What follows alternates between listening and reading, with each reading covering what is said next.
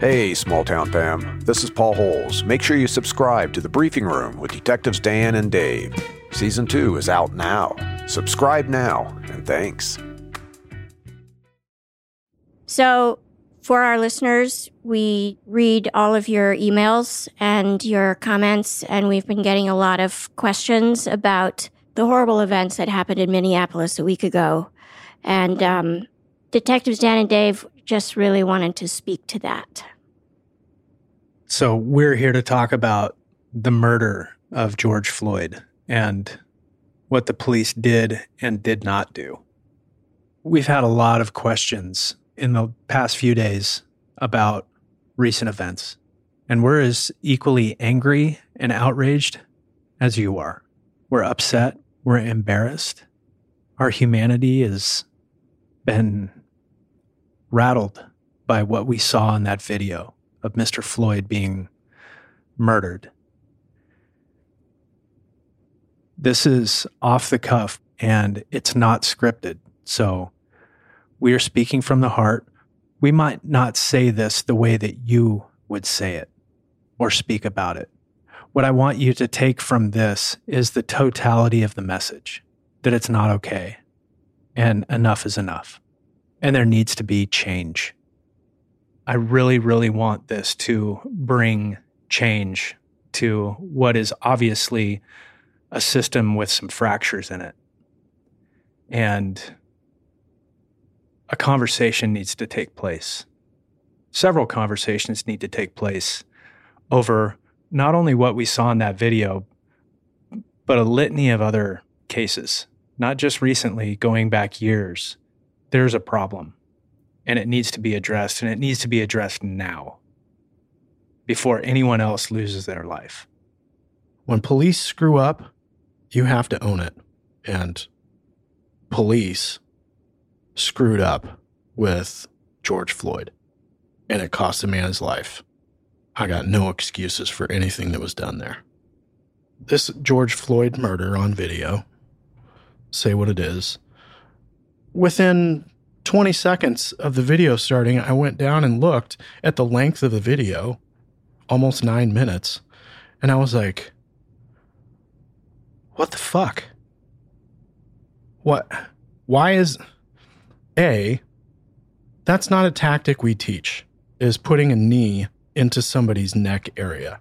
Now, I've put my knee on someone's back to hold them down and try to control their body. You don't go up around the neck and clearly this officer is putting all of his weight on his left knee because his right leg, if you look at it, is just freely moving about, helping him balance. So you know he's driving every bit of his body weight down through his left knee and into the victim's neck. And then you look at the duration of how long this is going on. And then you look at the officer and his demeanor and the look on his face which I can only describe as defiant and smug, like, what are you going to do about it? And he's doing it on film in broad daylight with many witnesses around, and he, it doesn't alter his behavior at all. And then Mr. Floyd goes limp. He's not moving. Leading up to this, I still don't see that that it's necessary to be on top of this man. He's in handcuffs. Get him up, get him in the car, get him medical attention, get him whatever he needs. But what I'm seeing in the video is punitive. He's trying to punish this man. And that's not what we're supposed to do as police officers. We're supposed to protect him. He committed a crime, allegedly. Arrest him. But it's not our job to mete out the punishment. And to put your knee on someone's neck, that's for that length of time, especially, is I mean, it just, we don't teach it. You can go across the nation and talk to defensive tactics instructors and use of force experts. Hey, show them the video. Nobody's going to defend that. At least nobody that I would give any credibility to. And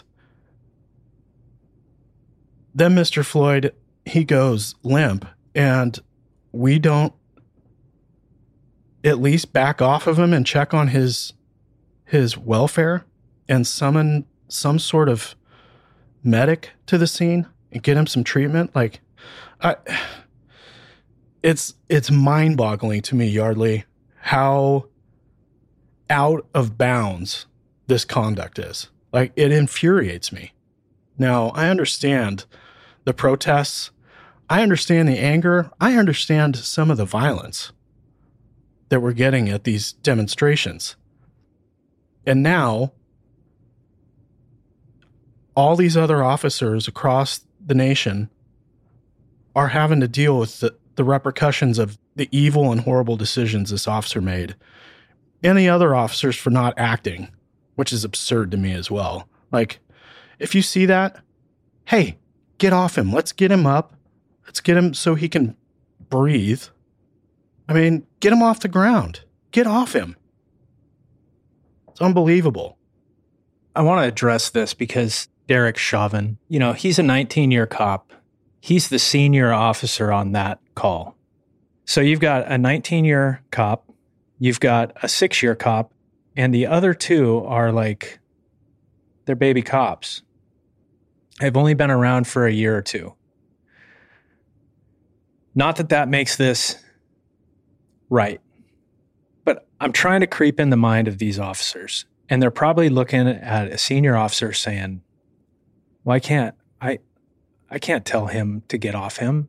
He's like he's been here forever. He's my superior. I'm not empowered to say, take your knee off that guy. And Dave and I are not wired that way. I don't understand it. I don't understand it at all. Turn around and take a look at what your buddy's doing there and look at him and say, What the fuck are you doing? Get your fucking knee off him. How hard is that? All you got to do is you've got to act, do something. Just watch this guy squeeze the life out of this person. It's disgusting. It's it's very difficult for us to watch, and I've watched a lot of videos. And that one, and I I mean, I told you Yeardley the minute I watched it, like I I felt a wave of heat roll through my body. That's how revolting it was to me. How angry I was. It's the look on his face. The look on Derek Chauvin's face. Yeah. I just can't get over it. Right after I watched it, I said, I'd be really surprised if he hasn't used that tactic on somebody before.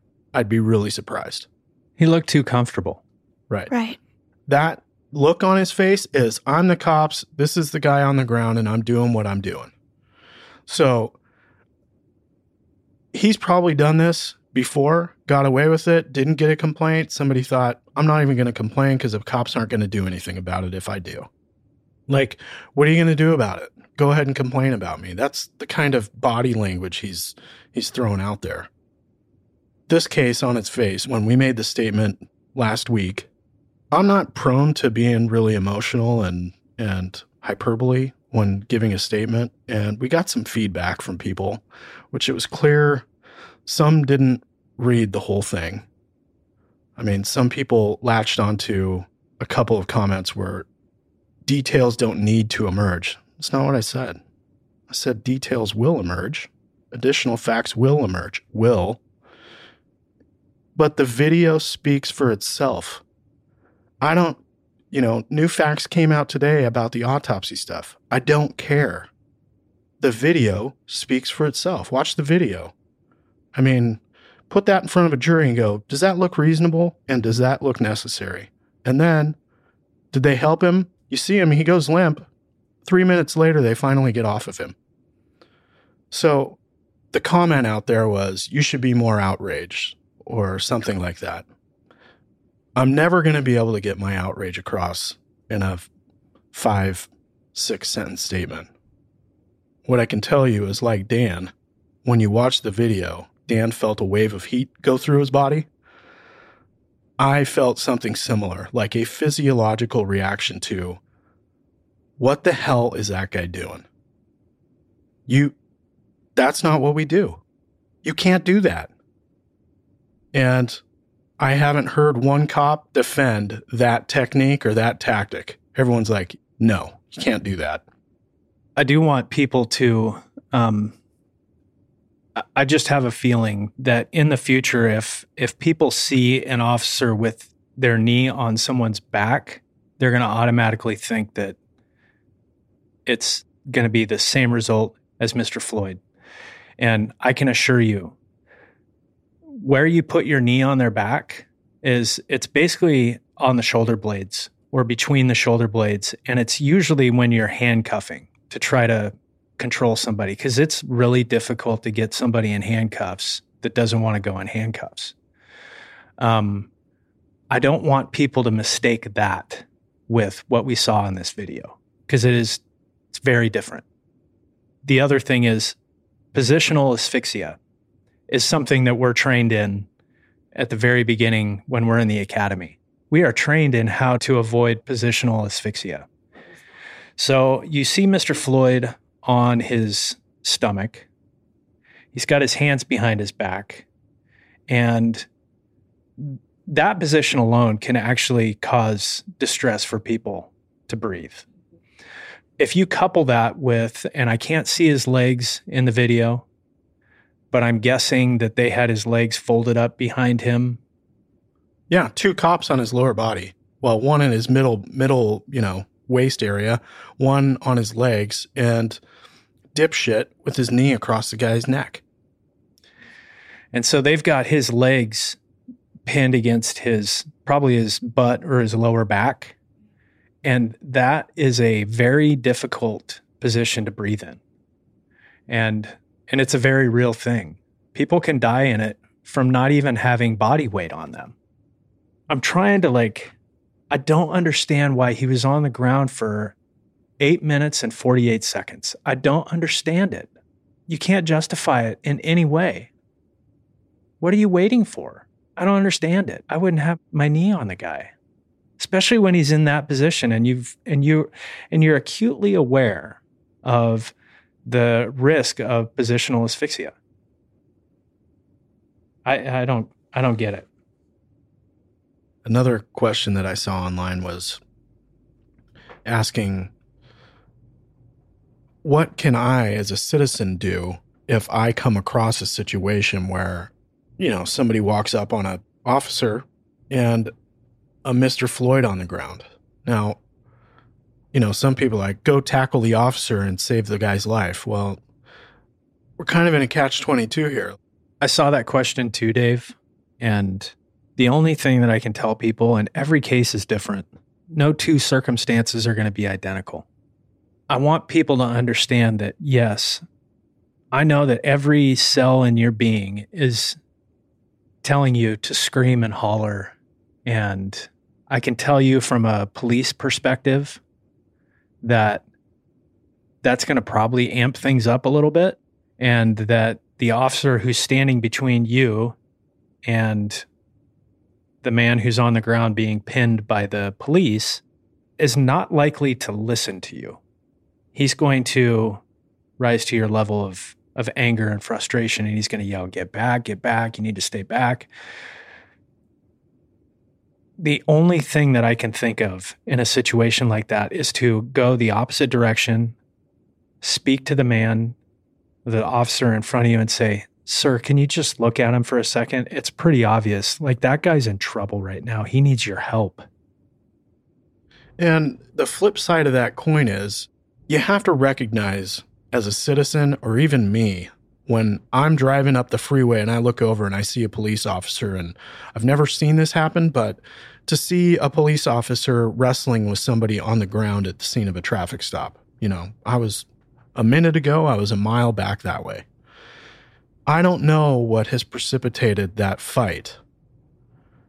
So, for someone to just, hey, there's a cop, he's trying to arrest somebody and they're struggling. Now I'm going to go over and help this guy out and fight the cop and get him to leave this guy alone. I don't want that happening either. I'm fearful that we're going to have a lot more incidents where it's an absolutely righteous arrest and you have outsiders who don't know any of the circumstances. Now they're going to come up and attack the officer because there's this perceived that cop is about to kill this person when it's truly just a fight. That situation to me is vastly different from George Floyd. They're different situations. I'll just add one other thing. I cannot say enough good things about the peaceful protesters who have gone out there and been able to use their voice. As police officers, the First Amendment, we are we protect that right. And it's very important to us. Every right in the Constitution is is very important to us. That's why we take an oath and we swear that we will uphold the Constitution. And I'm so proud of so many people for getting out there and using their voice. You have our ear. We hear you. You have to be involved in this to make change. We need your help. And I want to encourage people who who want to help change. We are looking for good people to join our ranks. To be police officers? Yes. It is hard. The amount of candidates, suitable candidates that we have for hiring periods now has dwindled. Nobody wants to be a cop anymore. Right. They don't. We need help. Please come join us and be part of the engine that. That fosters change. Yes, please. What this person that filmed the video did, look how much power they have. I mean, they weren't able to save Mr. Floyd's life, but that video will be used as the key evidence in a criminal trial. That's huge. And I'm scared about what would have happened if there was no video. I get this question a lot. Why can't you guys get rid of bad cops? Like, how does this cop, 19 years in, how does he still have a job even before this incident? And that's a great source of frustration for us in law enforcement. We've said it ad nauseum on this podcast that we don't want to work with the bad ones either. We want to get rid of them. And there's some hurdles. Legislation is, an, is a hurdle. Uh, the arbitration process is a hurdle. I will say this unions have done a lot of good for police work. Unions have done a lot of bad for police work too. And the problem with unions is they are very powerful. And a lot of these unions, it is almost impossible to fire a cop. Talking about these issues that prevent us from purging our ranks of those who should not be wearing a badge, it's difficult. And I hope the public knows how frustrated it makes other good cops with their hearts in the right place. It frustrates all of us too. We're just used to it. So you put your head down, you do exactly what you're, you try to do the right thing, and we point out the issues when we come across them. I always fear, you know, I, I, I read comments and I listen to feedback we get on iTunes or wherever else. Like I'm sensitive to that stuff because really I want to put forth a podcast and content that I'll stand behind and that I'm proud of and that I'm responsible for. I'm thankful we have a great team. Logan, Soren, Gary, Yeardley. I mean, we've got a great team. I'm not perfect. I don't ever want anyone to, th- well, that cop thinks he's perfect and listen to him just judge how other officers do their job. That's not what I'm saying. I am far from perfect, made plenty of mistakes. Same with me. But my heart is in the right place. There's a difference. I've not made a mistake intentionally trying to betray the oath or not think about what the greater good is. Those are the cops that we bring on the show. Those are the cops that I really connect with at work. And even the ones that when they come in and I've never met him before and it's a detective from another agency, Dan and I can recognize that. And I think you guys can too, Yeardley and company. You recognize when someone seems very genuine and authentic and you can tell when you've come across a nice person, much less that person's also a good police officer. I'm guessing with the quickness that Derek Chauvin's wife filed for divorce, that was kind of the last straw. That he's a dick in real life, he's a dick when he's at work. And when I saw that, I was like, good for her. The guy's a dick. Confirmed. I've never met him. I see the video. His wife is probably tired of his shit too. If you're a cop and you're listening to this podcast, if you charge a lot of people with resisting arrest, think about the common denominator there. It's you. It's you. I didn't have that many people resist. It was not very often at all, really. You guys always say that your job is a sales job. Yeah. And if you do it well, then even the people who are like, ah, shit, I got hooked up again by the cops. I know what this means. Go like, yeah, okay, I'll get in the car. Yeah. So if you're charging a lot of people with resisting arrest, you need to change the way you do business. If you are a cop and you know of a cop that you work with that gets a lot of resisting arrests and gets in fights with almost everybody they come in contact with, that's a problem.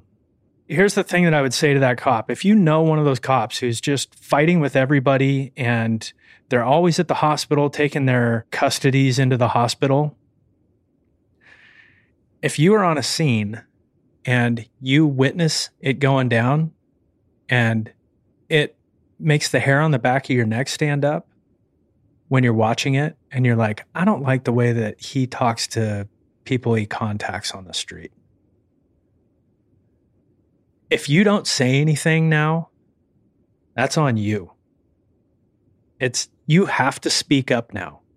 And you start with the officer. Cuz maybe they just need a check. Maybe maybe it's like maybe I don't know what their home life is like. Maybe they, you know, maybe their daughter ran away or maybe their wife is cheating on them. Maybe they're cheating on their wife. It's not okay to just stand by. You have to say something. You have to there has to be accountability now and no more excuses. I don't want to hear them. Nobody else wants to hear them. The public doesn't want to hear them. They're tired of it. And so are we. Exactly right.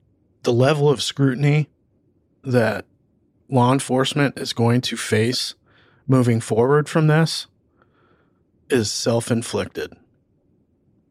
And we deserve every bit of it. We got a lot of responsibility and a lot of power. We got to be accountable. I want to applaud the police chiefs out there across the country that went to protesters and stood next to them and marched. The sheriff in Flint, Michigan? Yeah. You see the drastic difference between some cities where they're rioting and some of these other cities where they're walking hand in hand. And I'm sure there's looting going on everywhere, but those people aren't protesters. They're ne'er do wells who want to take advantage of circumstance. Sure. But I want to applaud those those police chiefs and those uh, police departments and those protesters for embracing those cops. Yes, for saying, yes, okay, you can march with us. It's so important. And what I would love to see, and I don't know that this will ever happen, I would love it if some police officers or all police officers wore a mourning band on their badge. Tell us what that is. So, a mourning band is when a police officer's killed in the line of duty, you'll see a black band across their badge. And um, I hate putting them on. It's it sucks. Um, I'm not. I don't enjoy wearing a mourning band. I think the police of this country owe it to Mr. Floyd and other people who have died under really shitty and shady circumstances. I think that those people need to be honored by the police. And I would love to see the police wear a mourning band across their badge for what happened last week. That would be cool. Well, I think we should leave it right there. Thank you, Dan and Dave, always for your candor and your integrity and for for wanting the listeners to know exactly how you feel and that your heart is in the right place and that you always considered this job a calling. Thank you. Appreciate that. Appreciate the opportunity to speak to our listeners. A little five sentence statement doesn't quite do what I'm feeling about this case justice. I'm not sure where to put all my emotions about that scene and the officers their conduct. I I don't know how to to make that make sense to myself. I, it doesn't make sense. It's inexcusable. It's indefensible. I agree. Thank you again, both of you, for speaking out.